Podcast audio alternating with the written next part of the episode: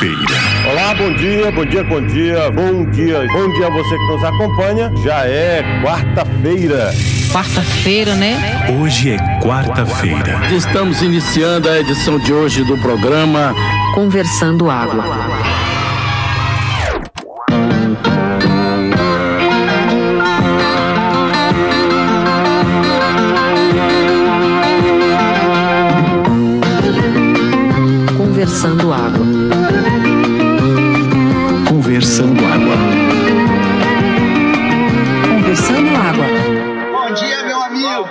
Tomar no cu, bom dia, caralho. Quarta-feira, 7 de dezembro de 2022, começando Conversando Água número 93. É isso aí. Segura o programa, não deixa cair. Vamos embora. Olha, conversando água, eu sou um cara meio sem novidades. Sem muita pauta por aqui. A pauta que eu tenho é que eu tô indo trocar mais uma vez o pneu. A câmera de ar do pneu da minha bicicleta. Mas sabe qual é a parte boa disso? É que ela só custa 20 reais. Quanto é que custa o pneu do seu carro? 500 reais, 600 reais, 700 reais. É bronca. E o pior do pneu, sabe?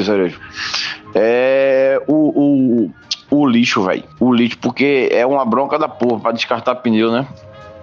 Eu já li sobre isso uma vez faz tempo, que inclusive o Brasil tava, na época, é, recebendo uma grana para pegar os pneus dos Estados Unidos e jogar aqui.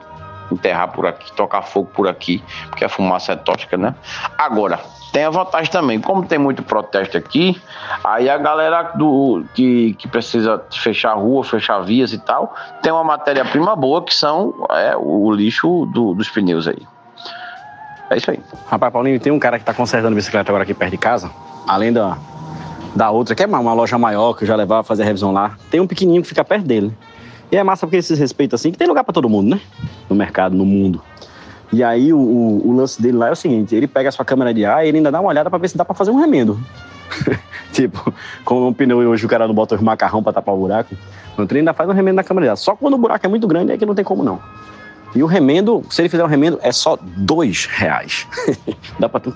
E tu, Paulinho, tem esses carros grandes de fazendeiro limoeiro, hein? Aí que o pneuzinho deve ser uma beleza. O precinho do rapaz. É isso, Cerejo. Pneu de aro grande só faz você tomar naquele aro.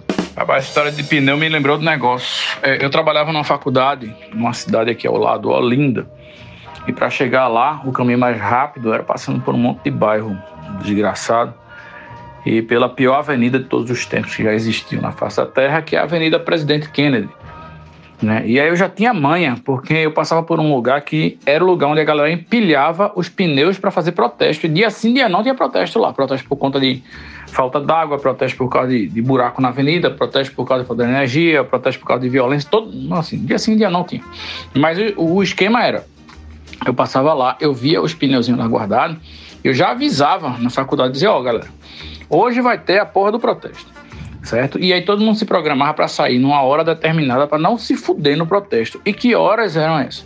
Porra, o protesto, ele sempre acontecia às 17h30, certo? Que era a hora que dava para o protesto acontecer e entrar no NETV no mesmo dia, né? O noticiário local aí do, da hora do jantar, que é 19 horas, uma coisa assim. Então, então você passando antes disso, estava tranquilo. Se você deixasse para sair depois de 17h30, você estava fudido, ficava no protesto parado e ia ter que assistir o povo queimando pneu. É, Wilps, eu tive, você sabe disso, a satisfação de estudar nessa instituição de ensino a qual você mencionou e praticamente diariamente pegava essa, esse caminho para lá e passava nessa gloriosa Avenida Presidente Kennedy. Toda vez que eu passava por lá, eu me lembrava assim do, do Vietnã, do Camboja.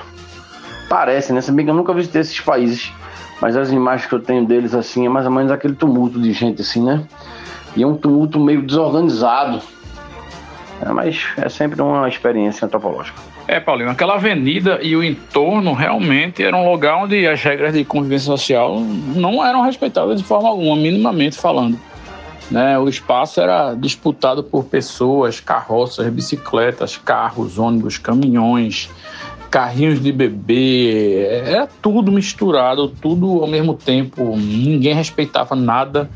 E lembrava realmente essas imagens que a gente tem assim, pré-concebidas da, da Índia, né? Daquela loucura toda, aquele caos urbano. Eu acho que a única diferença é que na Índia as pessoas cagam na rua, né? E lá eu nunca presenciei as pessoas, apesar de ter presenciado muita doideira, nunca presenciei ninguém cagando na rua, sabe? Mas, pô, eu já presenciei coisas que ninguém acredita se eu contar, cara. Mas para não deixar os ouvintes curiosos aqui e a gente ter pauta no podcast, eu vou contar uma das coisas mais bizarras que eu já presenciei na Avenida Presidente Kennedy, que era na época junina, né, eu trabalhei nove anos lá, então eu posso falar porque eu vi repetidas vezes. Na época junina, tinha um maluco que vendia espiga de milho, e aí ele botava na esquina, assim, uma montanha do tamanho dele, mais ou menos, descarregava um, de espiga de milho e tal. Eu sempre ficava curioso onde é que ele guardava aquelas espigas, se ele botava de volta as espigas, levava para casa, não sei, enfim. Aconteceu que um dia estava chovendo muito, muito, assim, tipo, e eu saí mais cedo porque lá alagava e era um perrengue da porra. Eu passei lá por esse maluco, ele estava guardando as espigas de milho e ele guardava as espigas no esgoto.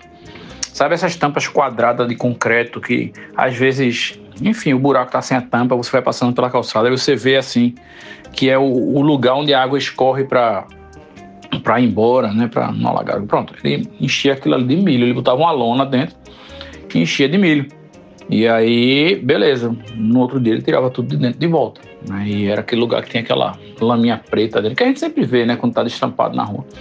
Ele guardava ali. E aí, no dia seguinte, né, que estava muito, muito alagado por causa da chuva, o cara tava lá, firme e forte, vendendo milho.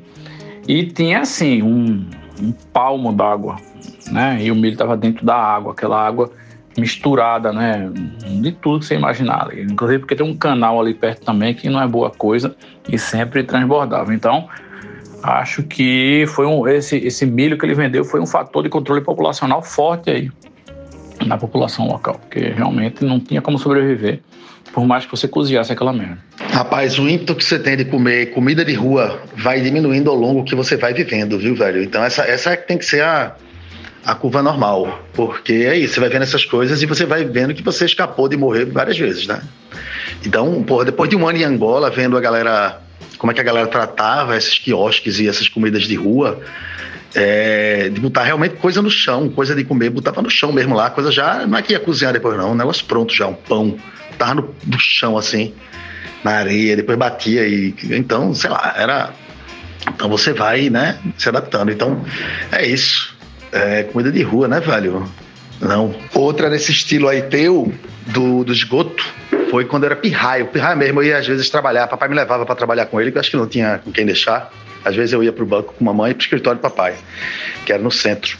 E aí, numa dessas, eu tava na rua e eu vi, velho, é, uma senhorinha assim, lavando esses copinhos pequenininhos descartáveis de café, sabe? Lavando, pegava na rua lavando e botando um saquinho, lavando e botando um saquinho, lavando. Só que ela lavava no esgoto. Ali o copo tá sujo, ele tá, tava sujo de café, né? E de beiço. Só que ela, ela sujava com esgoto, achando que tava lavando. Quer dizer, não sei se ela achava, porque ela não suportava, né? Velho, eu era pirraia. Depois disso, aconteceram duas coisas. Eu jamais usei um copo descartável na rua, sem me cagar todo, né? De medo. Até usava. E eu nunca descartei um copo sem quebrar. Então é, é isso aí, a vida é essa. Ah, mas a gente que viveu a infância nos anos 80, veja, a gente está vivo por uma cagada do destino e por, enfim, de repente, uma não cagada da gente, né? A gente podia se cagar e morrer. Mas eu me lembro de uma história clássica. Essa, essa é muito... Você sabe que a higiene alimentar só foi introduzida no Brasil em 91, né? Até 90 não tinha essa frescura aí de limpar comida e pensar onde é que você ia comer. Aí eu me lembro do clássico raspa-raspa, que existia na Praia de Boa Viagem, né? Que aí o camarada uma vez, eu tava lá, não sei o que, junto do raspa-raspa, querendo tomar um, um gorozinho de groselha, um gelinho batido, e aí o cara disse, ó, oh, toma conta aí do raspa-raspa, que eu vou ali fazer xixi, né? E aí tava eu, meus primos, meu tio, não sei o que. Aí o cara foi lá perto do coqueiro, não sei o que, e não tinha, obviamente, esses banheiros que tem hoje na praia. O cara foi junto do coqueiro e tch, fez lá o xixi dele né? E aí eu fiquei ligado, eu disse, porra, lá vem o cara, vexi, não lavou a mão e pau, porque em casa eu lavava a mão, né? Aí eu achei que ele ia no mar lavar, porra nenhuma, ele chegou no raspa-raspa, que tem aquele bloco de gelo grande, de onde ele raspava o, o gelo, daí o nome raspa-raspa, e ele passou a mão, assim, passou a mão, como quem tá pincelando o gelo, né? Passou a palma da mão, depois passou as costas da mão, das duas assim, não sei o que e tal, depois esfregou uma na outra, passou na roupa, disse, beleza, vai querer de quê? E nenhum primo recusou raspa-raspa. Todo mundo disse, ah, eu quero morango, groselha, uva, não sei o que tal. Pronto, estamos aqui vivos, né? Depois de ter consumido a urina do rapaz do raspa-raspa. Mas esse era o tempero dele, pô. Esse aí era o segredo do cara, velho, pô. Tem que respeitar também. Agora era, eu era frustradaço porque eu tomava assim, mas era difícil convencer papai a deixar a gente tomar raspa-raspa. Que pra quem não sabe, o cara vem com uma barra de gelo enorme, aí pega um raspador assim, que nem aquele planeador de madeira assim, raspa o gelo todinho, bota no copo, né? E aí fica aquele gelão raspado no copo, parecendo neve, e o cara sacode em cima um, um, um aqueles concentrado, né? E aí tem de milhares de sabores, né? Groselha, abacaxi, o caralho, né? Então, raspa-raspa era isso. Era difícil convencer papai a deixar a gente tomar essa porra. E outra coisa era algodão doce, que vem naquele saquinho, né? Que parece um buquê, né? O cara carregando assim num, num pau na praia. Porque ele dizia: esse cara soprou esse negócio e se ele tá com, com tuberculose, vai todo mundo morrer. Então ninguém vai comer porra de, de algodão doce soprado pelo filho da puta, não. Então era, era isso. Pelo menos isso eu tinha essa mas a gente comia. Acabava aqui uma hora ou outra, a gente acabava comendo essa porra e é isso mesmo. Mas, Fred, o algodão doce é exatamente isso aí. É, teve um aniversário do meu irmão mais novo, né? Que na frente da escola dele tinha um cara que ficava com o pau de algodão doce lá no fim da aula pra seduzir a criançada e os crianças encheram o saco dos pais e comprar aquela merda. Aí meu pai combinou com esse cara para esse cara aparecer no, no aniversário do meu irmão, que seria num sábado, sei lá, uma coisa assim, no Parque da Jaqueira. E aí meu pai foi na casa do cara buscar ele no dia e chegou lá, o cara tava enchendo todos os sacos soprando.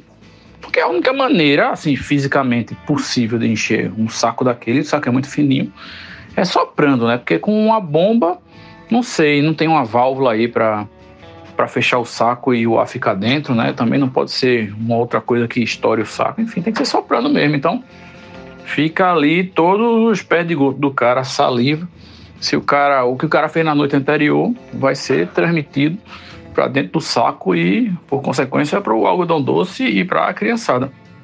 Aí depois decidi. Eu não deixo o lixo comer algodão doce. Né? A Liz tem sete anos e ela, ela só come com o avô. Esse do, ela já me contou que com, o avô deixa ela comer esse do, do saco inflado pelos pulmões do tuberculoso, mas eu não deixo não. E já que estamos em dezembro, por que não falar um pouco de Natal? Até porque em Joinville, em Santa Catarina, um Papai Noel foi atacado por bolsonaristas porque estava vestindo vermelho. Eu queria que fosse piada, mas não é. Ainda em Santa Catarina, no balneário Camboriú, aquela praia dos chiques, famosos e idiotas, o Papai Noel do shopping de lá, que é um shopping caríssimo, um dos mais caros do Brasil, o Papai Noel de lá veste dourado. E nas lojas da Avan, eu fiquei pensando nisso, fui procurar nas lojas da Avan, o Papai Noel veste azul. Eu achava que ele ia vestir verde, igual aquele velho nojento dono da loja. Mas não, é azul, Papai Noel azul na loja da Avan.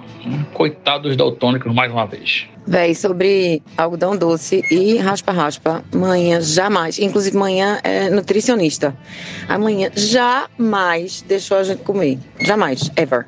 Eu nunca comi, nunca, em toda a minha vida, comi algodão doce de saco. Até o dia de hoje. Eu já provei aqueles que você faz direto na máquina, né? Que fica rodando lá o algodãozinho, bota no palito. Mas também não, nunca fui fã porque sou, não sou muito de doce. Agora, devo dizer que eu ficava morrendo de inveja, de vontade de tomar raspa-raspa. Também nunca tomei, porque era tipo gelo com corante e resíduos, né? tipo esses que o Will tava falando. Aí mãe não deixava e eu, como me tornei um adulto, adolescente também, na época para trás, que não gostava, não era muito fãzona de doce, eu jamais tomei, simples assim. É, rapaz, é, rubrofobia é uma condição que está se desenvolvendo aí muito sério, está se espalhando, é um negócio muito sério mesmo. Rubrofobia é terrível. Cuidado. Quanto a essa rubrofobia aí, é, de um certo grupo da sociedade, né, tava rolando também a dissonância cognitiva para torcer nos Jogos da Copa, né? o Brasil contra a Suíça. O Brasil, a galera é, usando vermelho e a gente sem saber para quem torcer naquele momento. E digo mais, duas coisas. Primeiro, você respeite o concentrado de groselha, corante não, porque aquela groselha ia parar dentro do seu cerebelo, aquela porra de tão forte que era. E, e o vermelho é isso. O Brasil só ganha se estiver jogando contra alguém de vermelho. Então a, a, a, torcida tem que ser essa. O próximo time ser de vermelho, porque assim os amarelinhos acabam ganhando dos vermelhinhos, né? Que é uma, uma Não é que eu posso dizer? Eu não posso dizer. Sei lá, esqueci. Tá bom. Beijo, tchau. Rapaz, com relação a, a essa restrição alimentar quando eu era criança, eu não tive nada disso, não. Se eu me recordo da minha mãe pedindo pra gente não comer terra. Porque a menino tipo, pequeno, às vezes, quando tá com verme, né? Come terra pra matar o verme. Isso é instintivo. Os animais também fazem, alguns, alguns animais. Mas é, restrição alimentar não tive nenhuma, não. A gente comia de tudo lá, passava na rua, a gente botava pra dentro. E tô aqui, aparentemente, gozando de boa saúde. E mojado, né? Mojado que eu digo, né? Bem alimentado, gordinho. E eu queria pegar, levantar outro viés aí dessa questão dos Papais Noéis, né? Dos profissionais que se vestem de Papai Noel. Né? Teve essa, essa, essa rubrofobia aí no, no Sul Maravilha, né? Que a galera lá realmente tá com desequilíbrio mental um tanto quanto acentuado. Mas eu quero dizer que aqui no nosso Nordeste querido e amado, os as pessoas que vestem Papai Noel, excetuando-se, obviamente, os que trabalham dentro do shopping center, né, que aí fica no ar-condicionado, no bem bom, tudo bem. Mas os que trabalham na rua, eu acho que deveriam botar uma roupa mais leve na rapaziada. Botar uma sunga. Sunga não, bota uma bermuda, bota uma legzinha, entendeu? Bota, apara um pouco mais abaixo para não ficar aquele calor no pescoço. Porque nesse, nesse clima que a gente vive aqui, bicho, exigir que a galera se vista para Papai Noel é uma coisa torturante demais. Basta lembrar daquela passagem daquele maravilhoso filme Recife Frio, onde o Papai Noel desmaia no centro da cidade e tem que ser acordado tomando banho de água de coco. Ai, Paulinho, aí aquela velha história. Quantas vezes eu não já fui pro carnaval vestida coberta dos pés à cabeça, velho? Você sabe mais ou menos o que lhe espera, o que lhe aguarda naquele espaço. É, e eu estava pensando aqui agora sobre é, as proibições de manhã, no caso, né? Que eu acho que tinha muito mais a ver com corante do que com a falta de higiene, talvez, porque eu me lembro que ela não tinha problema nenhum com o japonês, que passava a bandeja de japonês e ficava japonês vendendo. E na época que a gente ia para o Janga, onde eu peguei algumas das diversas larvas migras da minha vida, possivelmente, é, tinha aquele espirulito que era do tamanho da criança, tá ligado? Que eu tenho certeza que não era higiênico aquele negócio ali. E também tenho a certeza de que nunca ninguém conseguiu terminar de comer uma porra daquela. Mas aquilo ali, que era basicamente açúcar queimado, eu lembro da gente poder, da gente comprar e comer. Aquele qual outro cavaquinho também, que era de rua. Era de saco, mas pelo menos não era enchido, não era, né, enchido a, ao ar dos pulmões. Eu tenho que vir aqui em defesa dos Papai Noéis para advertir Cecília que, por favor, velho, não compare suas fantasias de carnaval com roupa de Papai Noel, não. Porque realmente não tem como você querer achar que você passa o mesmo calor.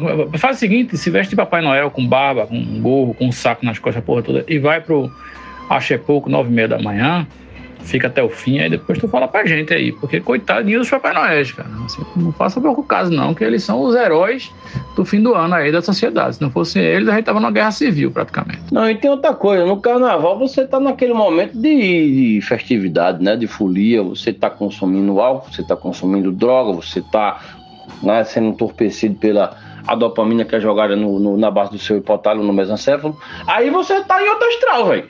Aí você, aí você não dá para comparar com a pessoa que vai trabalhar carregado com aquela porra daquela roupa.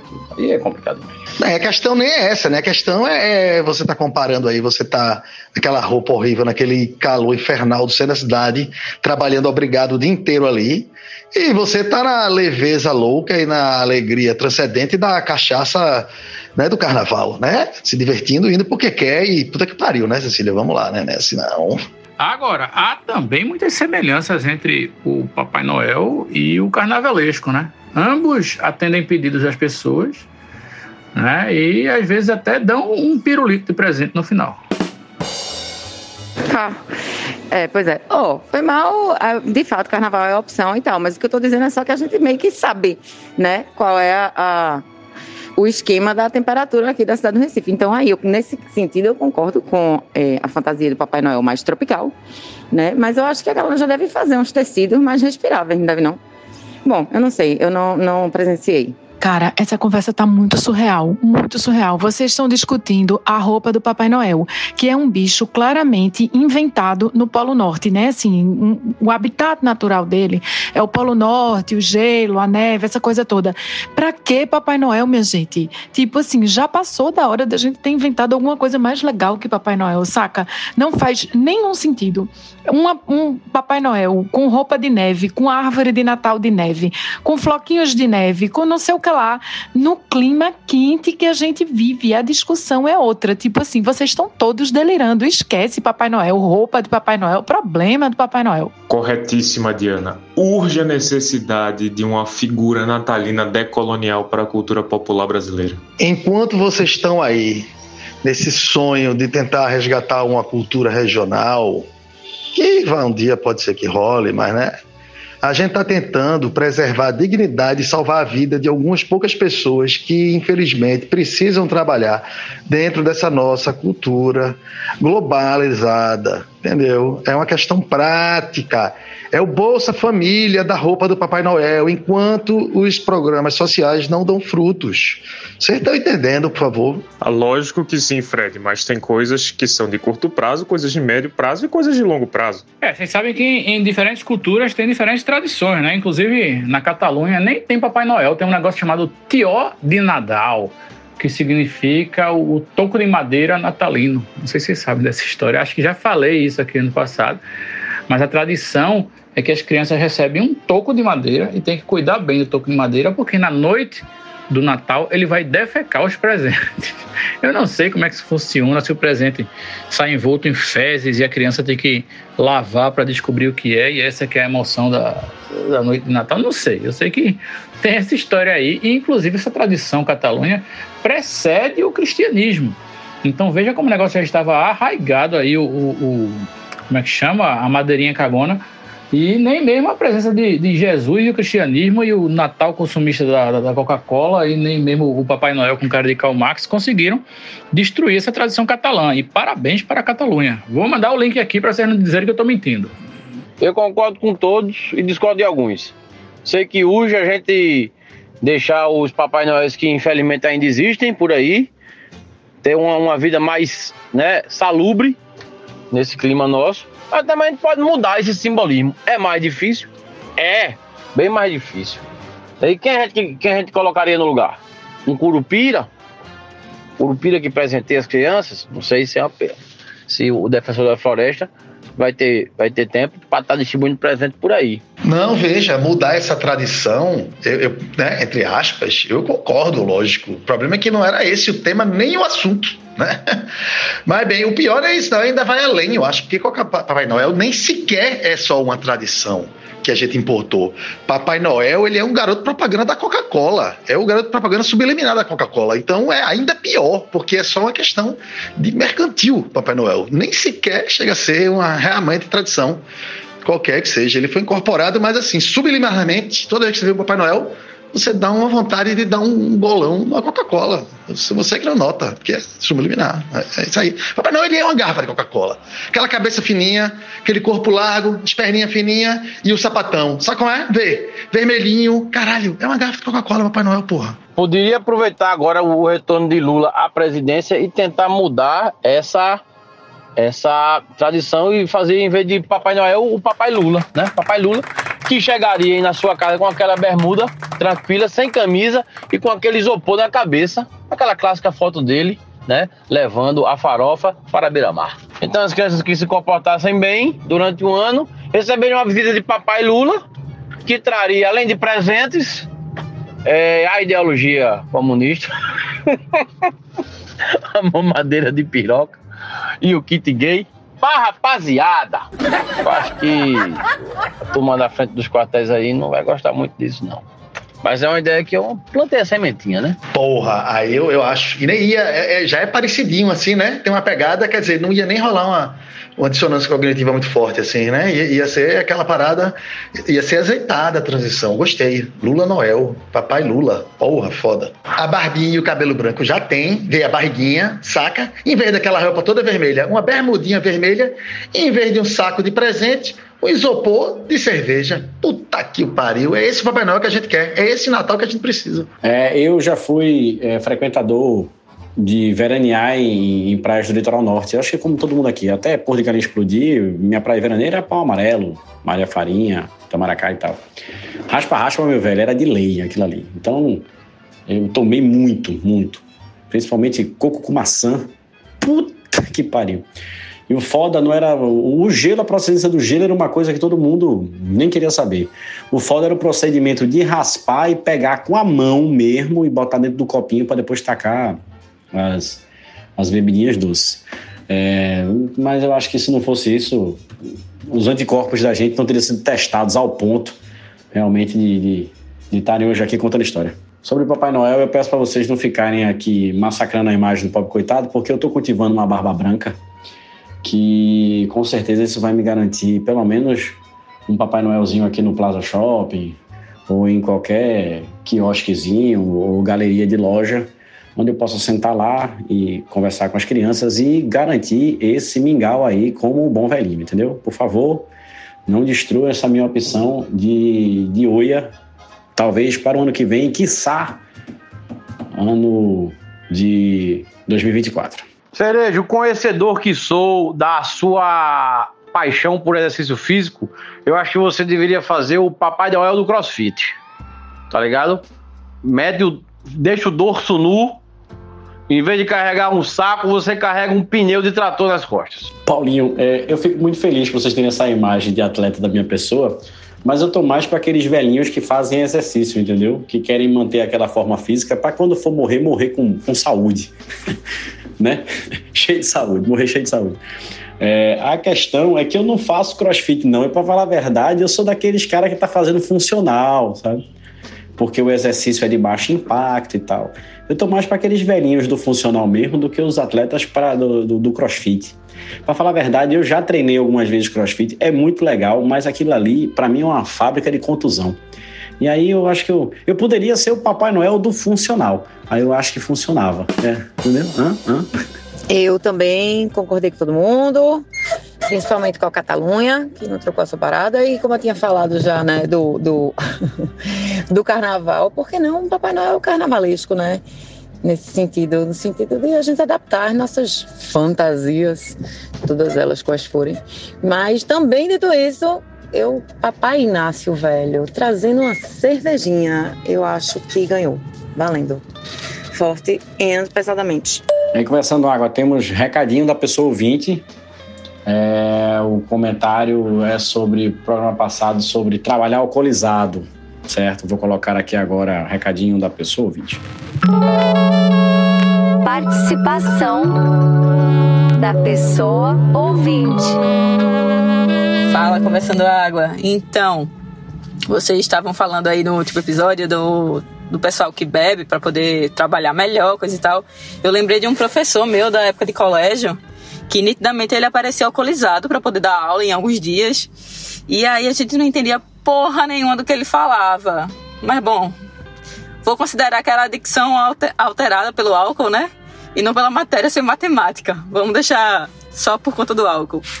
E eu fico impressionada, eu ficava impressionada, né? Porque eles trabalhou num colégio super conservador, que era o Santa Maria, eu estudei lá, no Santa Maria há muitos anos. E ele durou bastante tempo, né? Não sei como, mas também em defesa dele, eu acho que para você dar aula num colégio de elite, assim, né? Daqui de Recife, meio, cheio de adolescente, metidinho a merda, realmente tinha que estar alcoolizado. Então, minha solidariedade ao meu querido professor Freitas.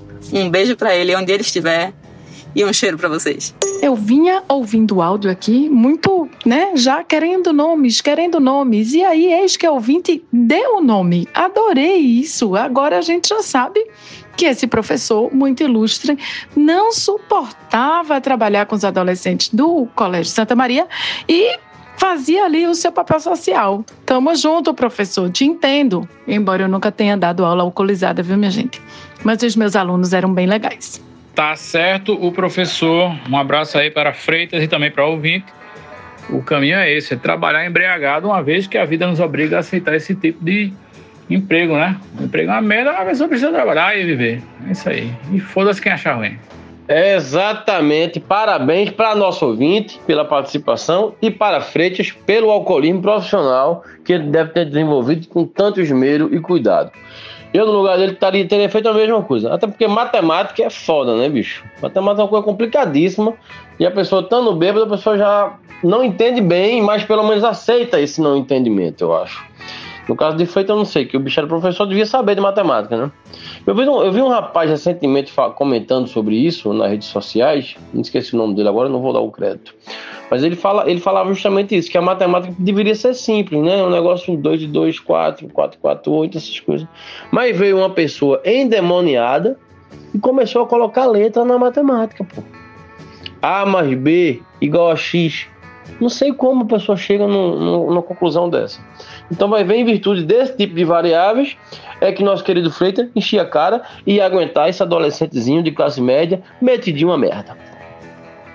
Parabéns, Freitas, continue assim. Se é que está vivo. Não sei, de repente a esteatose a pática levou ele, não sei.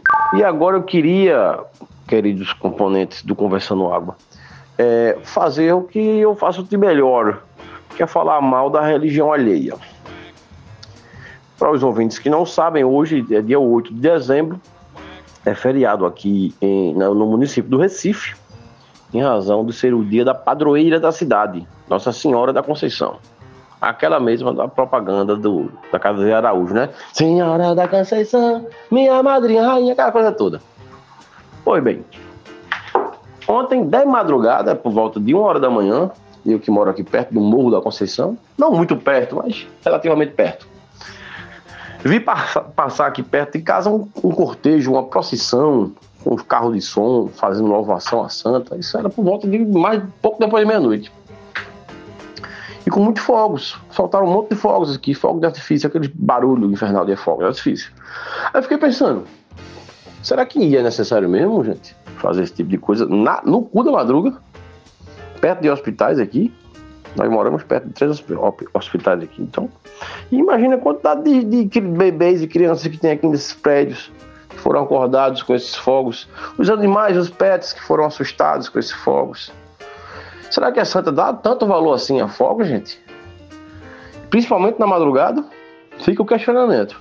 Eu acho que a Santa não vai aparecer para defender, mas né, vamos aguardar. De repente. Paulinho, eu sou uma pessoa a favor da louvação da santa de uma maneira geral e contra fogos de artifício. Para quê? Para quê? É para santa, é quando o seu time de futebol ganha, é não sei o que lá de não sei o quê. Isso, isso assusta os cachorros, assusta as criancinhas. Fogos de artifício não serve para nada. Agora, William e Cecília, membros aqui desse podcast, vão discordar de você, viu? Eles gostam e gostam bastante e daqueles que fazem todo tipo de pipoco, barulho, que assusta bebê e tudo que não presta. Minha gente, entenda, entenda. O negócio era uma hora da manhã. Veja, a Santa já tem uma certa idade. Os fogos eram para acordar a Santa para ela ver que tava rolando a parada. Porque também se você fizer e a Santa não ver, realmente vale? Eu acho que não vale. Se a santa não olhar e disser, ei, porra, se garantiu, vou sacudir uma benção, tá ligado? Santa dormindo, velho, na madruga. Irmão, os pipocos era pra acordar a santa pra ela se ligar que tava rolando, tá ligado? A parada lá. Então, eu acho que era necessário, apesar do problema e tal. Eu acho que podia substituir levar um café da manhã na cama da santa, assim, por volta de seis e meia, sete horas da manhã. Acorda a bichinha com café da manhã, leva um leite quente, né? Um ovinho frito, um croissant. Ela vai gostar. Melhor do que a fogo. Sabe quem levou o café da manhã pro seu respectivo santo? Aquele povo lá de Tintones. Não era? Ah, não, era Jim Jones, né? Tintones era, era o outro, né? Mas é, pois é. O povo lá levou, então melhor não levar o café da manhã na Santa, não, viu, velho? É, mas aquele café da manhã ali tinha cianureto, né? Aí pegou mal. Deu uma digestão pra galera. Mas você só vai conseguir levar o café da manhã pro Santo se você fizer uma, uma palhaçada dessa aí, né? Pra garantir a passagem, sabe? Como é, como é que você vai chegar no Santo? O Santo, ele é, ele é inatingível. Só, só dá pra chegar no Santo transcendendo. Fred, você é um homem de pouca fé. Existem várias maneiras de você levar um café da manhã pro santo. Acende uma velhinha, faz uma oração, entra assim naquela sintonia, né? Tudo é possível. Ah, Paulinho, esse bando de pau no cu, filho da puta, passou aqui na esquina de casa ontem, uma hora da manhã. Um monte de gente desocupada, tudo com a luzinha na mão. cantando, entoando os cânticos lá da Ave Maria. E realmente deve ter incomodado meio mundo de gente, não só com o fogo, mas tem uma porra de um carro de som também. Um padre se achando o padre Marcelo Rossi, muita gente gritando e, e celebrando. E realmente é uma decepção, mas, mas não impressiona ninguém, porque é o cristão fazendo o que ele melhor sabe fazer, que é sendo hipócrita. Porque é isso aí, o, o cristão na hora de louvar, foda-se o resto, foda-se a caridade, foda-se qualquer coisa. Vamos torrar dinheiro para ser igual a qualquer pessoa, ser igual a uma torcida organizada, ser igual aí a, a um marginal que solta fogos em área urbana. E sim, eu já fui piromaníaco, como Diana Moura é, bem falou aí. Mas muito antes, inclusive, de eu conhecer Larissa, eu desisti dessa vida uma ocasião que Cecília foi em Taperoá, o interior aí, não sei de onde, e trouxe um, um fogos para mim que eu fiquei com medo de armazenar na minha casa, eu fiquei tendo pesadelo de que aquela porra explodia. E aí eu acordei, enchi uma panela de água, joguei a bomba dentro para invalidar a bomba. E desde então nunca mais eu soltei fogo na minha vida, assim, fogo de barulho, né?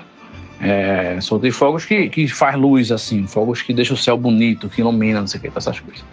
Mas de barulho de, de pipoco, não. Quer dizer, teve uma vez que eu soltei, mas era numa praia remota, não tinha ninguém em volta e pá, não sei o que, que foi no aniversário de Tiago Saraiva. Né, que eu comprei aqueles fogos que pareciam um, um, uma micareta de fogos também. Mas é isso aí.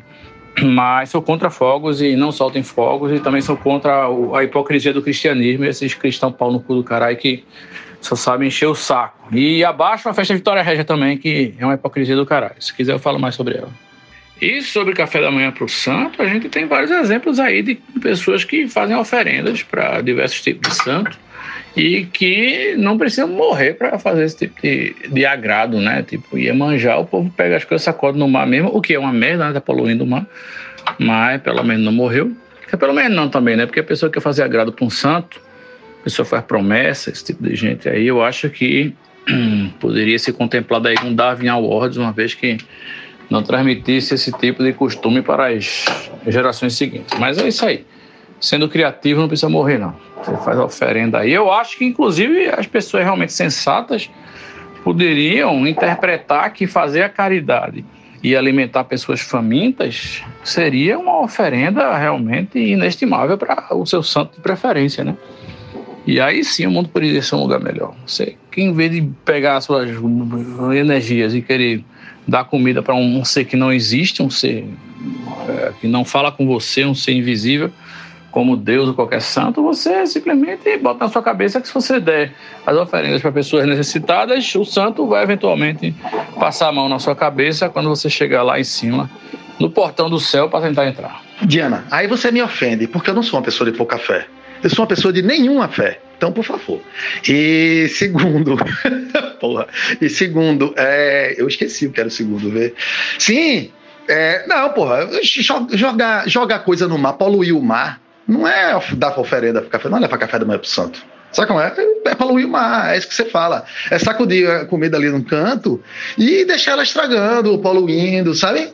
Não, não é levar o santo. O santo, o santo, não, entendeu?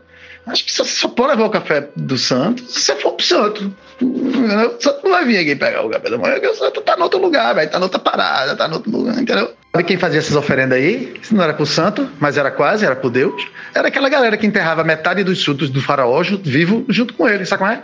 Que é pra ir com ele pra, pra viagem, né?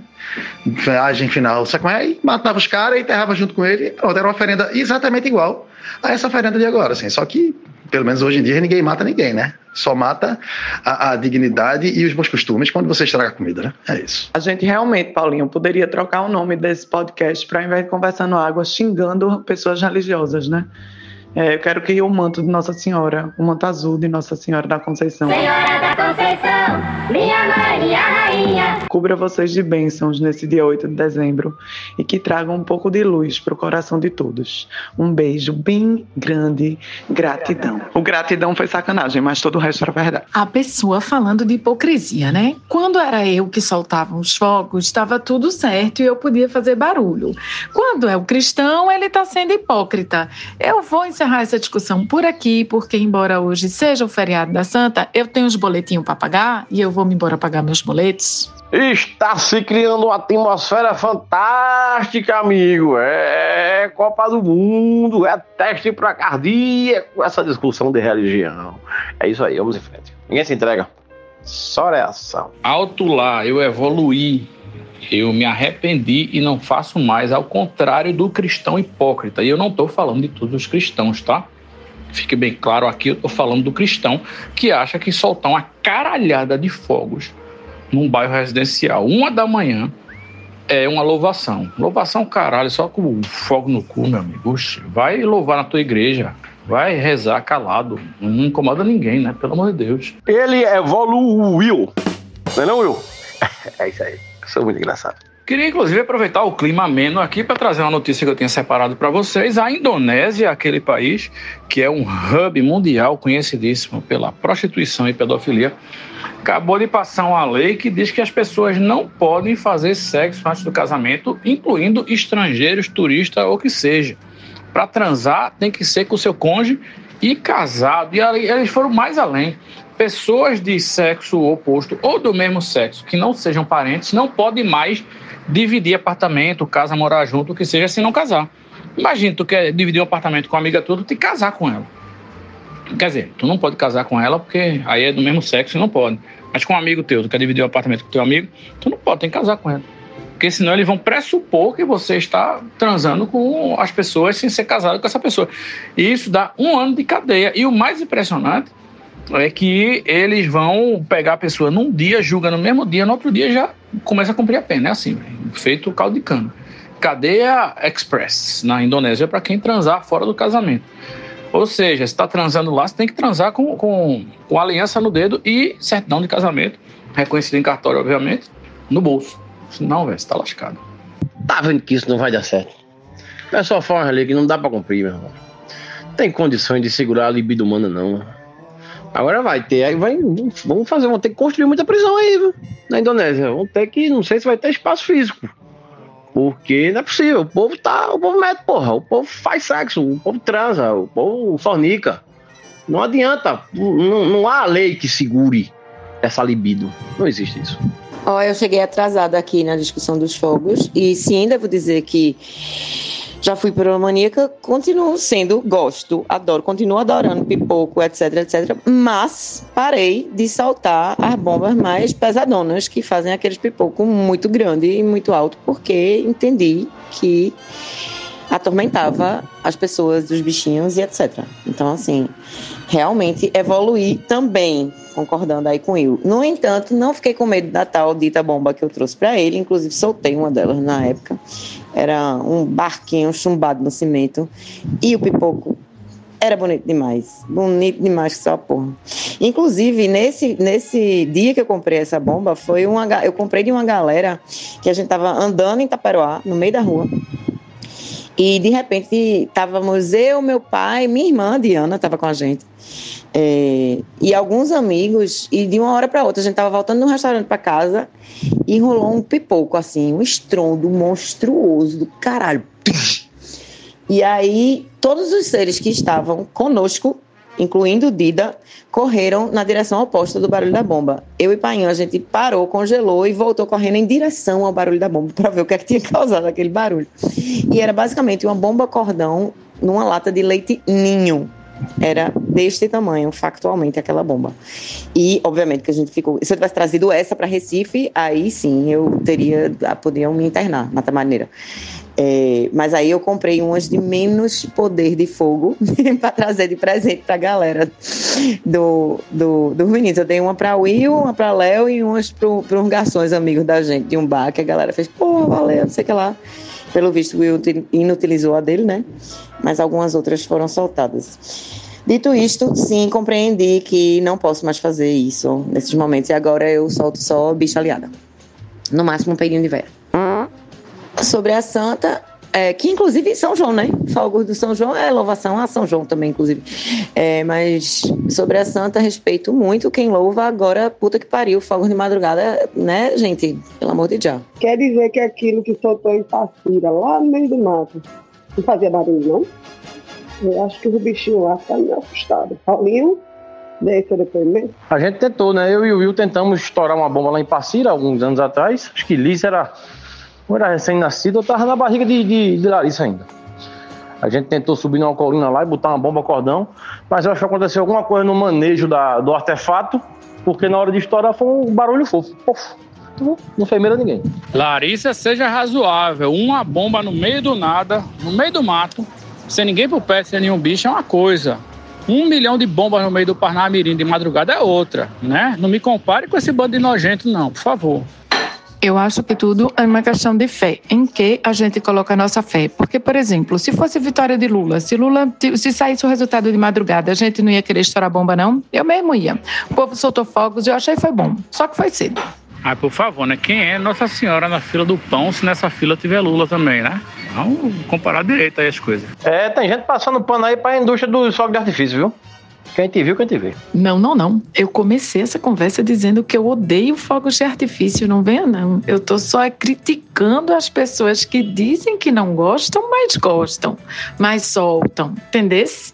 Bora lá, vamos colocar essa discussão no ponto em que ela começou. Não, você está criando uma cortina de fumaça para passar pano para cristão que solta fogo pra caralho de madrugada em bairro residencial. Agora, eu não sei se vocês viram, mas o aquele militante Zé Trovão, sei lá como é que a gente chama, caminhoneiro, deputado, aquele bosta, é, foi se internou, né? Com princípio de infarto, aparentemente. E tem uma galera dizendo nas redes sociais, postando as fotinhas dele, que parece que ele gostava de cheirar umas carreirinhas de um negócio que não são exatamente assim. Às vezes até causam infarto, sabe? Às vezes até causam uma paradinha cardíaca, né? Por excesso de trabalho. Mas enfim, eu sei que nos perfis dos patriotas todos, onde essa notícia foi publicada, a galera tá indo embaixo botar a culpa na vacina. Ah, foi a vacina, foi a vacina. Aí a galera que não presta chega no comentário embaixo do comentário de quem disse que foi a vacina e tasca com a fotinha dele com três carreirinhas de pó para ele cheirar. Bem animado, parece que ele estava bem animado. Dizem até que ele era triatleta, que gostava de misturar cocaína com maconha e com Viagra. Mas aí eu não sei também, eu li nos comentários e não tenho como saber se isso é verdade. Rapaz, cocaína com maconha e com Viagra, quem se fode mesmo é a Bilola. Porque ela não sabe se ela fica animada, se ela fica dura se ela, se ela dança body move, body move, body move, porque porra, bicho, fica difícil pra, pra cabeça da Bilola entender esse coquetel aí. Bem, já que a gente começou a falar de cubo, seta, rola, porque né, não passa 10 minutos, então eu vou contar aqui o caso que eu tô aqui na beira da estrada passeando e eu passei num hotel aqui chamado Miraculo. Veja só, o hotel onde você vai ficar olhando o cu. Miraculo. Eu achei impressionante isso. Eu fiquei vontade de hospedar lá, qualquer dia desse. Ah, queria vir. Sobre as bombas de madrugada aí do, dos fiéis, Rapaz, aqui em casa, me lembro quando estourou uma, tanto eu como o Chico demos um pulo da cama. E eram as duas da manhã, viu, velho? Eu é que Pix não se assusta com fogos aqui, não. Cachorro do cerejo. Ele não nem liga pra essa porra, mas nessa de duas horas da manhã ele veio com um latido. Aquele clima de meu irmão, que porra é essa? Foi fora mesmo, o louvor passou um trio elétrico aqui. Né? mas era umas 10 e meia, então aqui já é tarde para passar um trio elétrico, porra, no meio de Casa Amarela ali e tal. Mas enfim, é, sobre a Santa, é, ultimamente eu não tenho ficado muito feliz com esse feriado não. Eu acho bonita a Romaria lá subindo pro morro, tá, galera? Eu acho bonito o Morro Nossa Senhora da Conceição, acho bacana. Mas eu confesso que esse ano eu não gostei muito, não, porque eu tô atendendo um cliente que fica lá em Jaboatão e não tá me valendo nada o feriado. Eu acho que tá faltando esse manto sagrado cair em cima de mim para poder o meu feriado valer, porque até então eu tô trabalhando aqui bonito que só. Mas, Fred, aí já é pegadinha da linguagem. Você sabe que no espanhol é, milagre é miráculo, que nada mais é do que que você falou mesmo, miraculo, ou seja, veja meu cu. Entendeu? Na antiga Grécia, eles achavam que era um milagre você conseguir ver o cu de outra pessoa, e daí é que vem essa expressão do latim arcaico. Miraculo é, olha meu cu, e é a origem da palavra milagre. Ah, pois eu peguei meus clientes de São Paulo e disse tudo assim, galera, é o seguinte, se liga aí na parada, que é quinta-feira eu vou estar na rua, porque é feriado aqui nessa porra, tem santa, e é isso aí. E eu sou ateu só até a hora do feriado o avião pode cair, a porra toda eu sou ateu. Agora, no feriado santo, meu velho, aí, meu irmão, eu viro todo religioso. Eu não curto, não, essas divisões aí de padroeira de um canto, padroeira do outro, e eu morar num canto, ser fiel à padroeira do outro canto e não poder ter o feriado. Eu acho que está errado aí. Tem que, tem que conversar com a, com a Santa. Abrir um, uma solicitação aí de pedido. Deve ter um 0800 para a gente resolver isso. Sobre o tal do Zé Truvão, aquele cara, inclusive, que. Porra, eu não sei nem como é que ele foi eleito, porque ele tinha mandado de prisão e tal. Era o comandante dos caminhoneiros, teve que fugir a porra toda. Naquela época do, do Sérgio Reis também, insuflando o golpe e essas coisas todas. Realmente, para surpresa de ninguém, apareceram fotos do cara detonando na cocaína. Ainda tem outras coisas assim junto, eu acho que é rachixe, não sei. Mas eu, realmente a aparência das drogas eu, eu, desconheço, não aprendi na escola isso.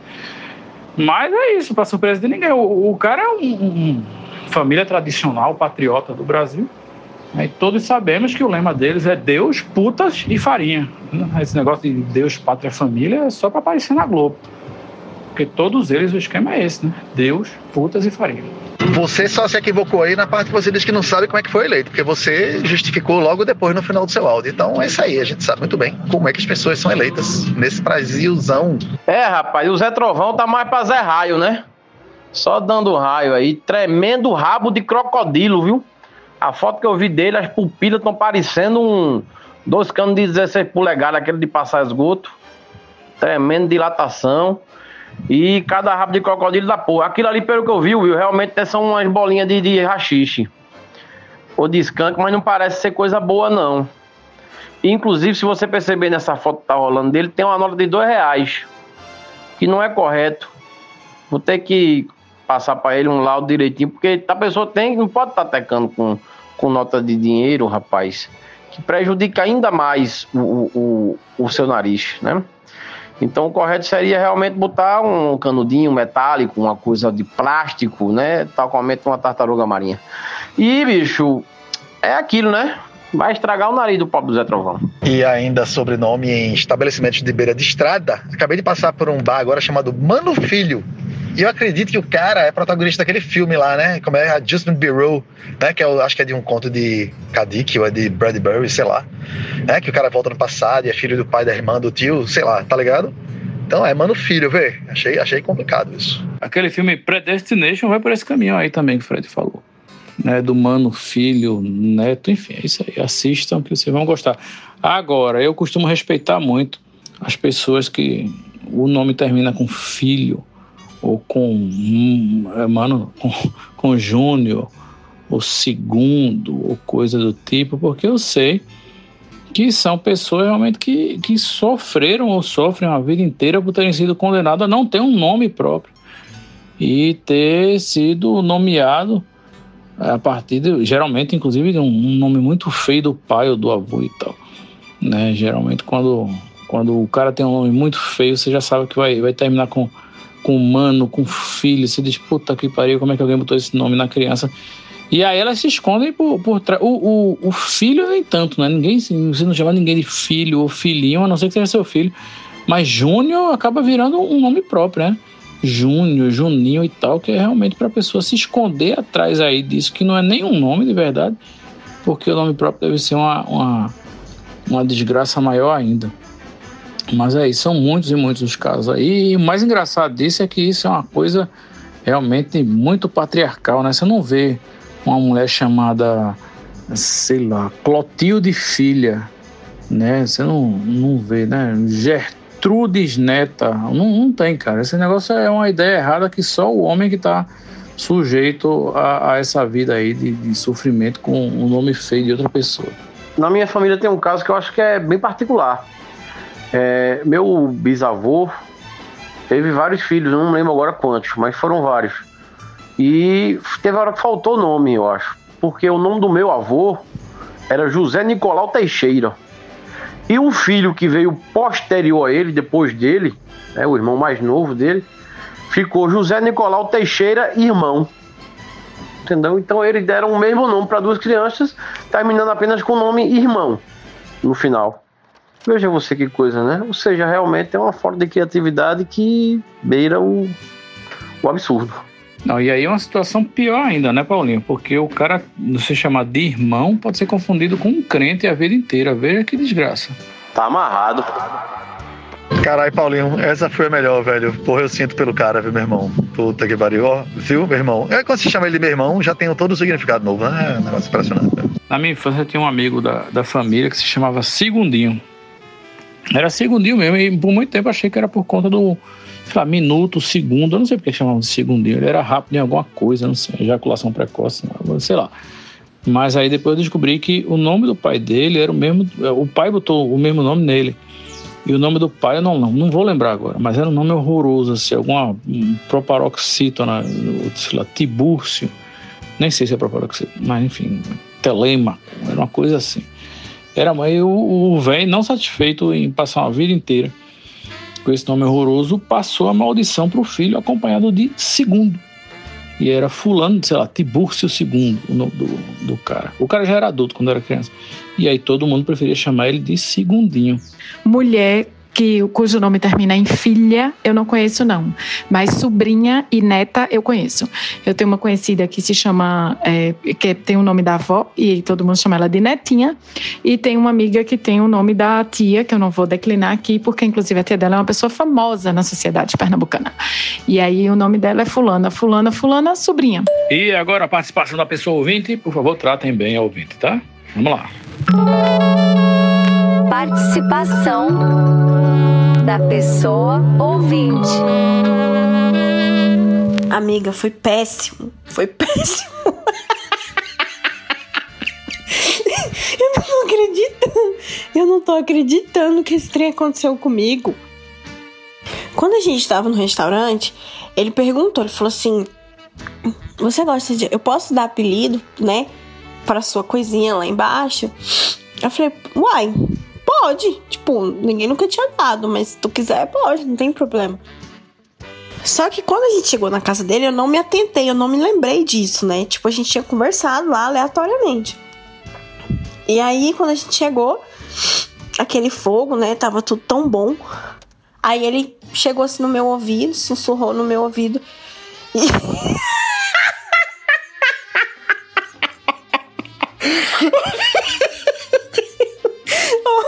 Aí ele falou assim: Ai, deixa eu me recuperar. Aí ele falou assim: Eu posso beijar a Juraci?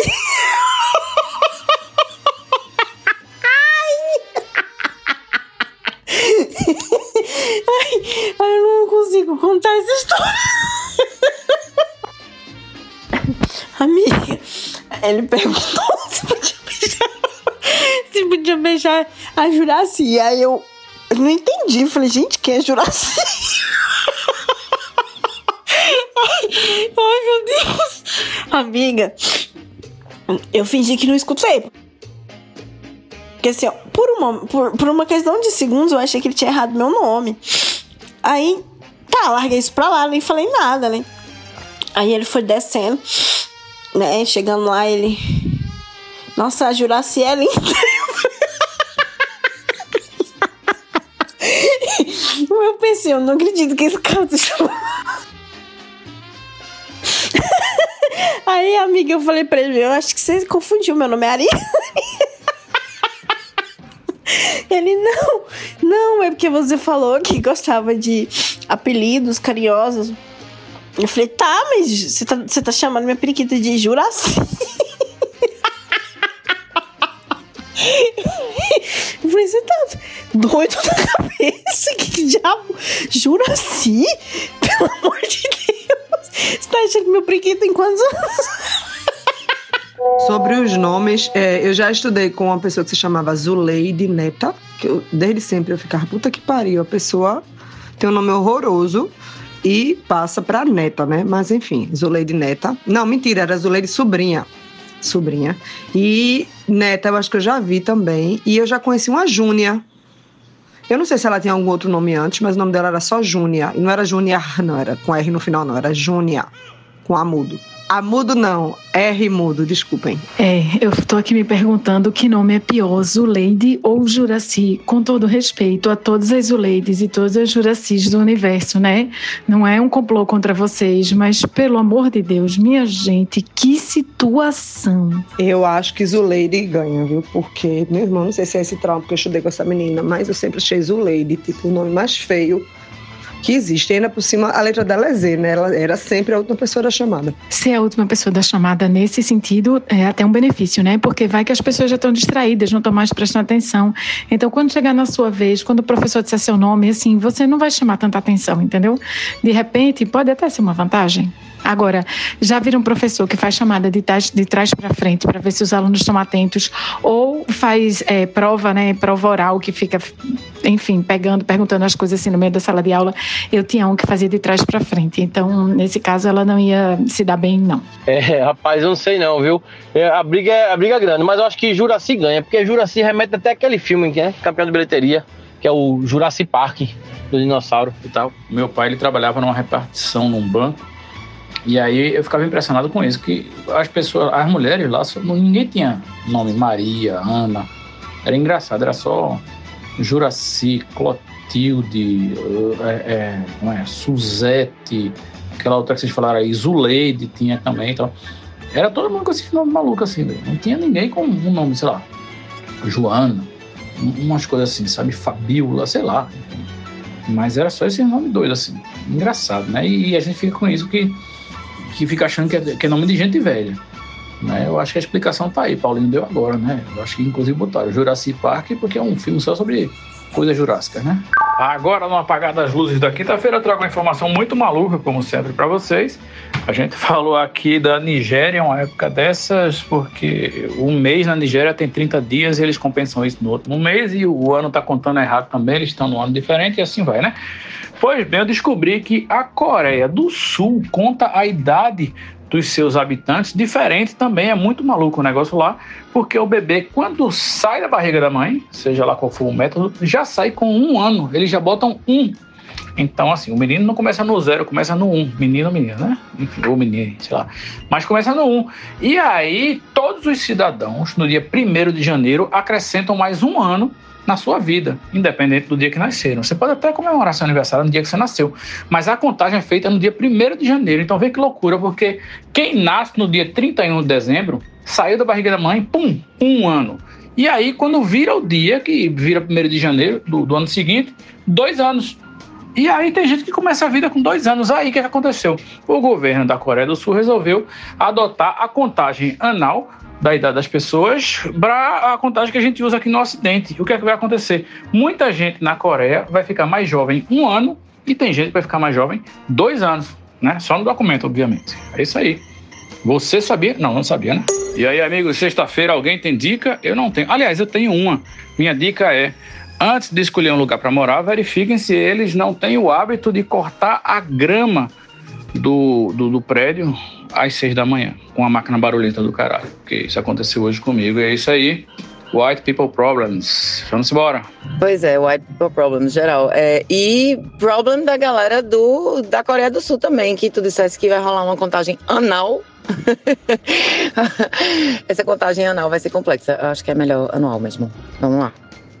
Bom dia, conversando água, bom jogo do Brasil. A saber se passaremos agora, neste momento, para a semifinal.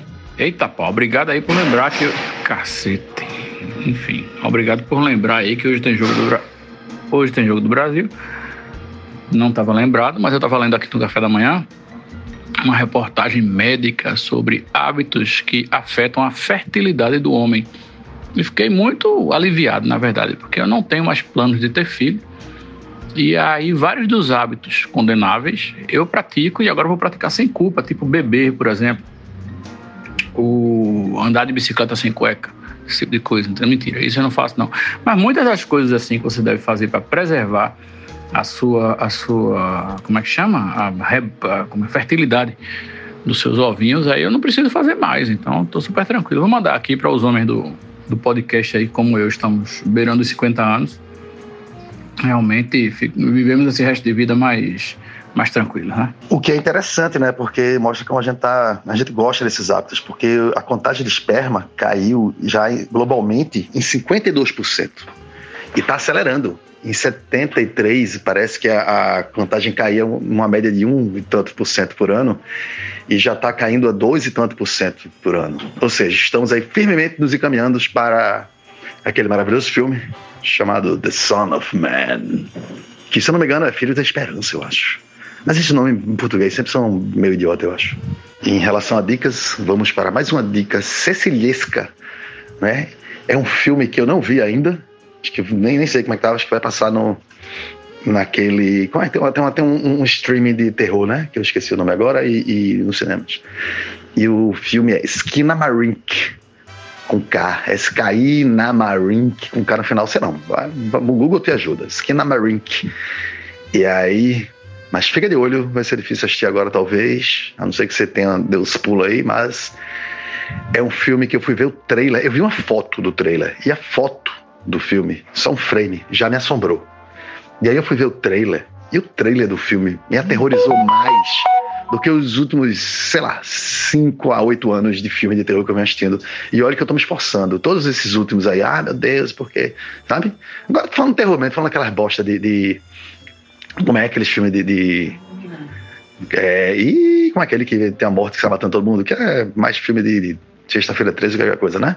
Falando filme de terror mesmo, né? Do, então, Skinamarink, velho, o trailer, não é nem um trailer, é um teaser. Puta merda. Me cagou, me caguei todinho com aquela porra daquele teaser. Teaser, ó, nem sem falar. Eu lembro, já fico apavorizado. apavorizado. Aí, tchau, beijo. É, a minha cota de reprodução humana também acabou.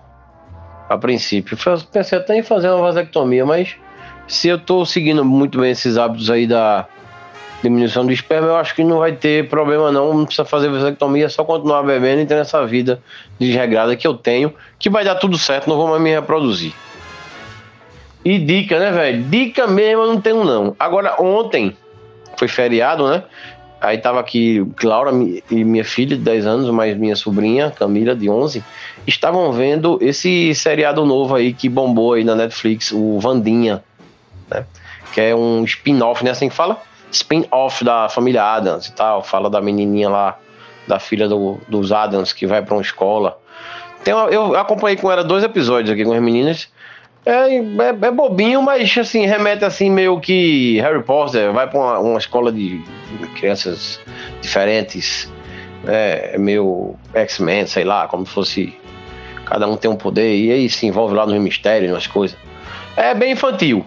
Mas aí me fez lembrar do filme de 91, o primeiro filme Família Adams. Aí eu mostrei pra elas depois. Elas não tiveram paciência de ver o filme todo. Mas, mas eu tive. E eu fiquei, acabei vendo de novo. E é, o filme é massa, velho. Me lembrei da, da minha infância. E tem um elenco foda, né? Com Angélica Houston fazendo Mortícia. Raul Júlia, que é um ator gigantesco. Basta lembrar o beijo da Mulher-Aranha, né? Que ele fez. O cara é foda. Christopher Lloyd, que é o nosso eterno Emmett Brown da- de, de Volta para o Futuro. que Faz tio Chico, né? Nesse filme de 91. É bem legal e me lembrei da. a- a- a- o visual do filme é bem foda, né? Aquela cena que aparece Mortícia sempre, sempre aparece com a, uma luz que ilumina apenas os olhos dela, né? Aqueles olhos de Angélica Houston meio agateados. Ah, o filme é bem legal. Então a dica fica aí, vamos rever esse filme de 91, Família Adams, lembrar da infância. E a dica de Vandinha é mais para os adolescentes mesmo. A, série parece meio bombinha, mas vai lá, vai de dica. Fred, tu bateu o recorde, tu indicasse um filme que tu não viu, tu não sabe onde vai passar e vai estar na plataforma que tu também esqueceu o nome. Então, assim, parabéns, amigo. Mas, Paulinho, vê, é, é, ainda bem que você falou aí de Vandinha, porque eu não tinha nenhuma referência e eu sabia que já não era um negócio que eu ia me interessar de ver. Mas o pai de Larissa falou que era bobinho já. E você falou bobinho também. Mesmo o pai de Larissa falar que é bobinho. Porra, deve ser bobinho. E aí você falou também, e ainda linkou com o que foi X-Men e Harry Potter. Porra, obrigado por ter confirmado a minha suspeita de que eu jamais deveria assistir essa série na minha vida, a não ser que seja com Liz. Né, eu tava disposto a fazer isso, porque assistir coisa com Liz eu topo qualquer coisa. Mas eu vi que é 12 anos a censura. Né, e Liz é meio medrosa com certas coisas. Então acho que não vai dar pra ela dessa vez e eu vou passar em colo. E sobre esse contraceptivo natural aí, essa lista de Will, a gente tá esperando ansiosamente para poder, né, exercer aí todas essas. Ah, acredito que a maioria dessas coisas devam ser coisas muito agradáveis, inclusive. Então, por favor, Will, manda logo aí essa lista pra gente, né, publicar aqui, para que as pessoas possam praticar o desapego parental. Não, Diana, não, não. Eu sei que você está meio ausente aí do, do podcast, mas Fred não bateu o recorde. A detentora do recorde aí é Cecília ainda, porque ela indicou uma série que ela não sabia se era série ou filme, não sabia onde passava, nem se já tinha começado a passar, não sabia o nome, né? E não sabia se era ficção ou documentário. Certo? Então, assim, Fred pelo menos sabe aí que é uma ficção, sabe o gênero, sabe o nome, né? E desconfia onde vai passar. Mas, pô, a, a dica de, de Cecília realmente foi ao concurso aí, no sentido de não vi e recomendo. Agora, a dica poderia ser só o trailer, só o teaser do filme. Já é uma dica excelente. Assistam o teaser de Skinamarik. Agora assistam de dia, velho, porque é foda. Aí, já que estão assistindo o trailer, vão assistir o filme também, mas a dica mesmo é assistir o trailer, que é foda. Então aí já tá dando a dica de verdade. Nas, no YouTube, né? Vai no YouTube, eu assisti, recomendo, e pronto. Pronto, agora. Olha aí. A dica agora se, se organizou. Bem, conforme prometido, vou compartilhar o link aqui do estudo sobre a queda da fertilidade masculina relacionada aos hábitos do dia a dia. Mas para os ouvintes que não poderão clicar no link, porque ninguém vai se dar o trabalho de colocar o link na descrição do programa, eu vou ler esses itens, já que são deveras divertidos, por assim dizer. E se dependesse desse estudo, eu jamais teria sido pai na minha vida, muito menos na primeira das tentativas que fizemos. Vamos lá então. Primeiro item que vai estragar o desempenho dos seus ovinhos: equipamento eletrônico no colo. Né? Segundo, uso de plásticos. Terceiro, alguns lubrificantes podem atrapalhar. Realmente tem lubrificante com espermicida, né? Então vai atrapalhar. É, bebidas alcoólicas e cafeína, vocês estão vendo, né? É, sedentarismo, má alimentação, instabilidade psicológica, alguns medicamentos e anabolizantes e qualidade do sono. Ah, não. E ainda tem uma dica: opte por roupas leves e folgadas, ou seja, aquela calça do, do acha pouco, sem cueca, que já é uma prática aí que todos fazem no carnaval, deve ser estendida para o resto do ano inteiro. Né? Fica a dica aí, cuidado também para quando andarem sem cueca, não sentarem nos próprios ovos, né? Fica a dica aí. Olha aí, olha aí, eu também não sei como eu consegui não, viu? Porque eu tô quase dentro de. tô batendo, quase checando quase tudo aí. É, principalmente a parte da instabilidade psicológica e do consumo de bebida alcoólica. Mas bem, foram feitas as crianças aqui, estão tudo bem, parecem comigo, então tá tudo ótimo. E ainda bem que passou, né? Eu tive que fazer, a gente teve até uma dificuldade para engravidar, eu tive que fazer uma espermocultura na época, isso aí há 12, 13 anos atrás. E já tinha dado que eu tinha 50% de pedra beba. Que o bichinho tava nadando sem sentido lá. Tinha um que tinha duas cabeças, tinha um que não tinha rabo. Ou seja, o negócio já estava danificado, mas o que, o que sobrou, os, os resistentes lá, chegaram no objetivo e foi feito aí o milagre da existência. Olha, eu ri agora com o pé da beba, viu? Mas ei, vim aqui exclusivamente para dizer que não me caluniem, que não foi exatamente assim, viu? A minha dica não foi esse level de, de, de pé da beba, não era o seriado Pam and Tommy. É o quê? Que eu referenciei, porque a gente tava falando das coisas de espalhar é, sex tape na internet, não sei o que lá. E eu sabia qual era o tema, sabia onde estava passando, só não tinha assistido, nem sabia se era bom propriamente dito, porque não tinha assistido, mas estava falando que aquele seriado mostrava como foi o início dessa parada de sex tape. Viu? Não é assim também não. Eu só não resgato esse seu áudio aí para lhe desdizer aqui no programa, porque a gente não tem esse nível de organização para eu encontrar rápido onde é que isso tá, entendeu? Mas eu não sei se foi assim não, como você falou. É, dito isto, a minha dica de hoje que eu não sei se alguém já deu, inclusive, mais para trás, porque como eu tô, não estou acompanhando muito bem é, os programas, mas eu vou dar de qualquer forma, porque aí reitera se alguém deu, é assistam Elvis. Véi, o filme é fuderoso. Eu assisti é, em installments, né? Na verdade, em partes, porque não estava conseguindo sentar pra assistir de uma vez só. Mas finalmente consegui terminar. E o filme é foda, velho, porque conta a história do cara, assim, e traz imagens de arquivo. E é, tem uma linguagem, uma estética que eu achei do caralho, assim. Tipo, hoje em dia tá todo mundo usando muito essa coisa de, da estética da Marvel, de, de quadrinhos, de si, né? Pra contar a história histórias, etc. Mas eu achei que casou muito foda com, com a forma que, que Baz Luhrmann, que dirigiu, né, é, fez esse filme. E a história dele é de cortar o coração, assim, né? Ao mesmo tempo que pode ter também algumas coisas que foram mostradas no filme, puxando mais para um lado do que para o outro, mas, mas é um filme bem bom, assim. E foda, para quem gosta de, de, de música, para quem gostava de Elvis particularmente também. É, é foda. É lindo, massa, assistam Elvis, tá na HBO. E o ator tá botando quente, velho. A notícia que me chega agora é que aquela jogadora de basquete americana que foi presa eh, na Rússia ao tentar entrar com um óleo de cannabis, né? O óleo de cannabis que ela usava aí pra dormir melhor. Ela estava presa lá na Rússia, a gente comentou isso aqui, esse episódio aqui. Pois bem, ela foi trocada agora por um traficante de armas internacional e voltou pra casa dela lá nos Estados Unidos das Américas. Aí eu fiquei pensando, pô, puta mundo injusto, né, velho? A bichinha tentou entrar com um óleo de cannabis na Rússia e agora acabou de colocar em liberdade um traficante de armas internacional. Puta que pariu. Tem um certo desequilíbrio aí na coisa. Então, só para deixar a dica um pouco mais objetiva e para complementar a dica, na verdade, o serviço de streaming onde Simaric, que eu nem lembro mais qual é o nome do negócio, vai passar, é o Shudder.com, que é uma, uma, uma rede de streaming, é um streaming de terror, né, especializado em filmes de terror e tal. Eles têm produções independentes, aquela coisa toda. Mas, mas parece que não tem no Brasil. Eu fui agora no site e diz que não está disponível no seu país. Então vai naquele VPN gostoso ou dá teus pula aí se quiser se interessar. Mas parece interessante a proposta, para quem gosta, né? É isso aí. Amigos do podcast, desculpa chegar assim no meio da manhã para dizer uma coisa dessas, mas eu acabei de ver um vídeo de um casal de idiotas casando num acampamento de Bolsonaro na frente de um quartel.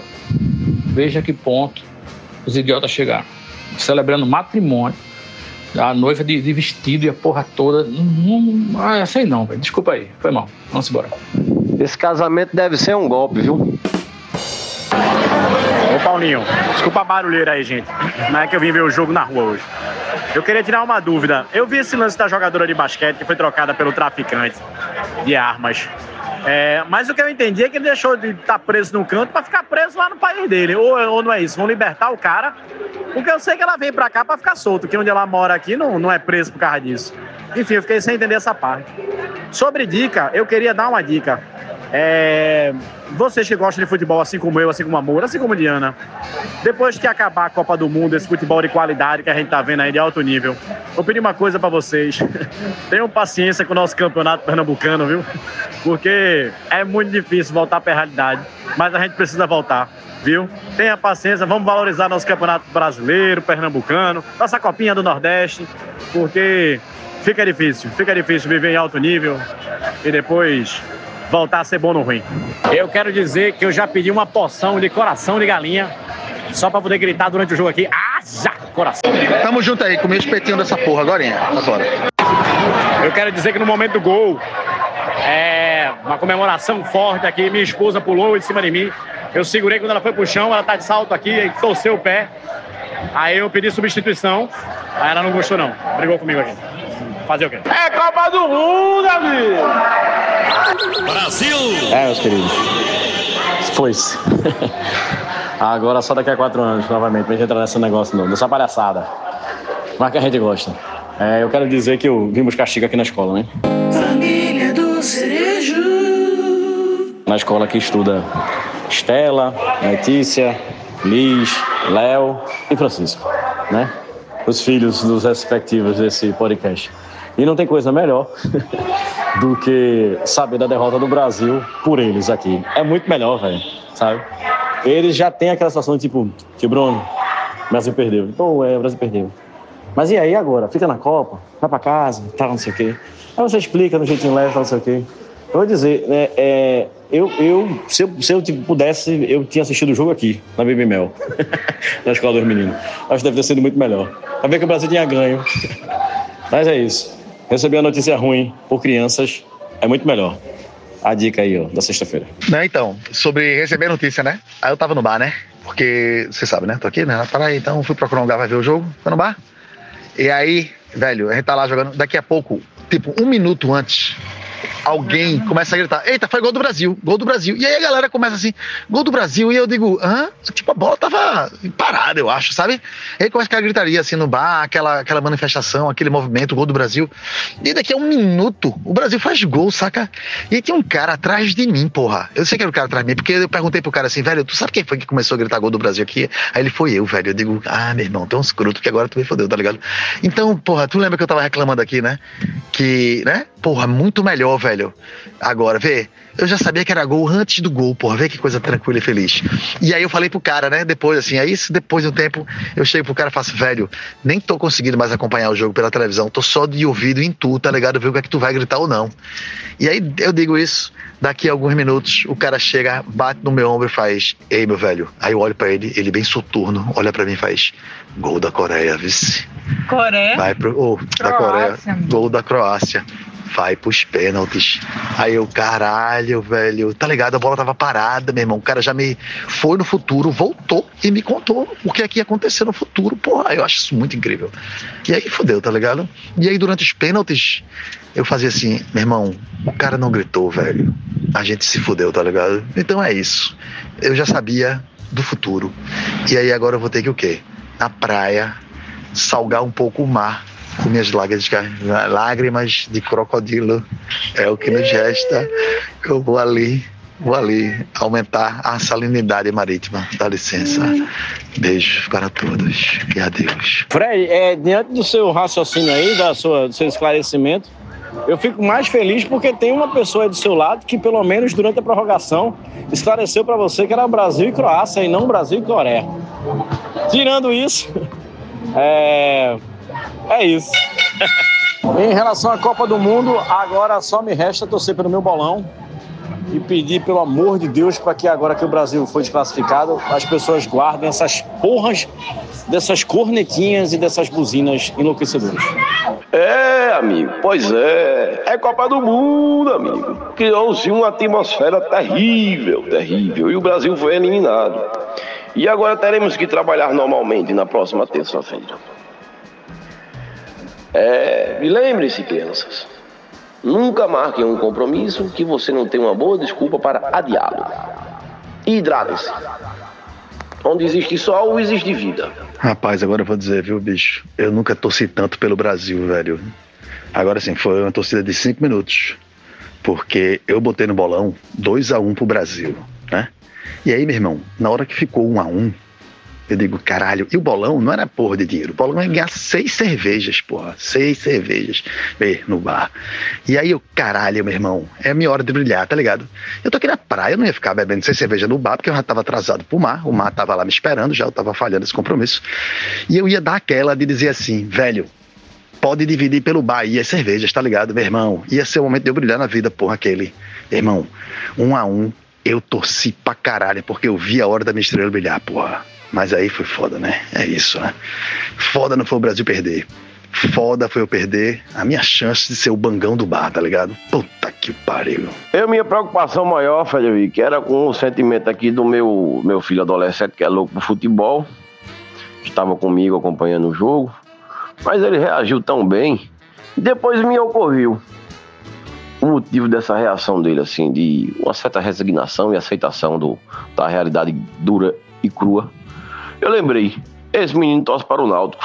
Esse menino já está desde a mais tenra idade a sofrer reveses e mais reveses futebolísticos. Então já engrossou o couro, apesar da pouca idade, 13 anos, ele já está com couro grosso e aguentou a cipuada aí de mais essa derrota. Paciência, segue o jogo, segue o passeio e ninguém se entrega, é só reação. E sobrou-me ainda, no dia de ontem, o consolo de assistir um belíssimo show de Chico Buarque de Olinda. Ou não, de Holanda em Olinda. Foi realmente um show belíssimo. Apesar de eu estar um tanto quanto ressacado, pois bebi a tarde toda. Aproveitei bastante e, e recomendo, viu? Quem puder ir para um show de Chico Buarque, faça esse esforço porque vale a pena. E ele está meio decrépito, né? Está caminhando aí em Praça do Lago para o final da sua existência, aqui nesse plano terreno. Então eu aconselho, eu aconselho quem puder ir, vá, que vale a pena. Não, pois é, Paulinho, pois é. Eu, as crianças realmente é uma pena, porque eu lembro quando eu era criança que eu gostava dessas coisas, né? Futebol, né? Coisa de criança. E aí o. E eu sofria, né? Claro, porque naquela época, né? Ainda mais com aqueles times, né? Aqueles jogadores maravilhosos da década de 80 e tal. Então, eu lembro. E aí é triste, realmente. E aí no bar tinha um, um, um menininho, sei lá, de seus 10 anos lá, chorando, né? Na minha frente, assim, lá na mesa do lado. Aí eu chamo o Pirraia pro lado. E eu digo, velho, ó, seguinte, bicho, na minha vez, eu esperei 24 anos, porra. Tu só tá com 20. A gente só tá com 20 aí, sem perder Copa. Tem mais um ainda, tem mais uma Copa. Só, só a Copa que vem. Na Copa de vem, que é a Copa que vai ganhar. Aí o guri deu um, deu um risinho assim, sabe como é? Educado. Mas não convenci muito não, coitado. Mas é isso. Tá, tá, tá na média, tá na média. Participação da pessoa ouvinte. Gabriel, eu vou, eu vou te explicar o seguinte. Você já pegou Covid três ou quatro vezes. Ah, isso aqui é imunomicrobiologística. A sua célula tá vazia. Você tem que beber mais, você tem que tomar mais cachaça, você tem que se embriagar mais. O vírus só entra dentro da célula vazia. Quando a célula tá cheia de álcool, o vírus até, tipo assim, bate para querer entrar na membrana central plasmática e ele não acha espaço porque a célula vai estar cheia de álcool. Você tem que se alcoolizar mais. Você não bebe, quer ficar comendo carboidrato, trigo, quer ficar se enchendo de pão, por isso que você fica doente. Dois dias doente, três dias doente, quatro dias doente, entendeu? Você tem que se embriagar mais. A, a salvação da imunomicrobiolariedade tá na quantidade de álcool que você ingere, entendeu? Você já viu algum bebo doente? Você já viu alguma pessoa da barca, da barca alcoólica morrer de, de Covid? Entendeu? Você tem que se aprumar, rapaz. Você tem que beber todo final de semana, que é quando você não trabalha, que você descansa. O vírus não descansa, não, rapaz. O vírus vem pra querer entrar em nós, mas quando ele vem, o que é que ele encontra? Encontra álcool no nosso organismo alcoolizado. Entendeu? Pense nisso, pense nisso. Olha, isso é que é recadinho do ouvinte. Esse ouvinte aí tá coberto de razão, não sei quem ele é, mas ele tá certíssimo. É, é disso que estamos precisando, nos alcoolizarmos. Na sexta-feira, depois daquela derrota acachapante, eu não me recuperei ainda. Eu tô triste, eu tô deprimida, eu não quero nem saber. É Copa, eu torço pro Brasil, torço pra seleção, não me importa nada. Eu tava torcendo como se não houvesse amanhã. Eu tô aqui arrasada. Eu fiquei muito triste. Agora, um dia antes, eu deveria ter feito feito Paulinho e ter ido no dia do jogo. Mas eu fui um dia antes, eu fui para ver o show de Chico Buarque. Então, a minha dica da semana, no apagar das luzes desse podcast, é ouçam Chico Buarque. Gente, que coisa linda. Chico Buarque é maravilhoso. E tipo assim, e ele cantou vários clássicos. Assim, toda vez que eu vou para um show de Chico Buarque, eu saio dizendo a mesma coisa. Nossa, ele cantou vários clássicos. É porque é quase tudo clássico mesmo, né? O show foi maravilhoso, foi delicadíssimo, foi muito bonito. Ele ainda fez uma piadinha com o fato dele esque- ele ia esquecendo uma letra. Aí voltou duas vezes, aí fez assim. Às vezes eu penso em colocar um teleprompter aqui para poder não esquecer letra, né? Mas se eu botar um teleprompter aqui na minha frente, quando eu esquecer da letra, vão dizer que a música não é minha. Já pensou? Aí a galera do teatro assim veio abaixo, todo mundo aplaudiu, gritou, tirou onda, riu. Foi muito engraçado. Mas aí depois ele voltou e ele disse, ele estava puto puto, assim. Ele fez, olha, eu. A primeira vez ele falou em tom de brincadeira mesmo, riu, fez piada. Mas a segunda vez ele disse: se tem uma coisa que eu não admito é dizer que eu compro música. Tipo assim, ele tava realmente puto. E se eu fosse ele, eu tivesse também. Aí a galera ainda gritou assim: roda viva, roda viva. Mas ele não cantou roda viva, não. Enfim, o show é belíssimo. Crianças, escutem Chico Buarque. A noiva do cavalo só falava inglês. Estamos encerrando. Obrigado pela presença de todos. No próximo tem mais. Mais.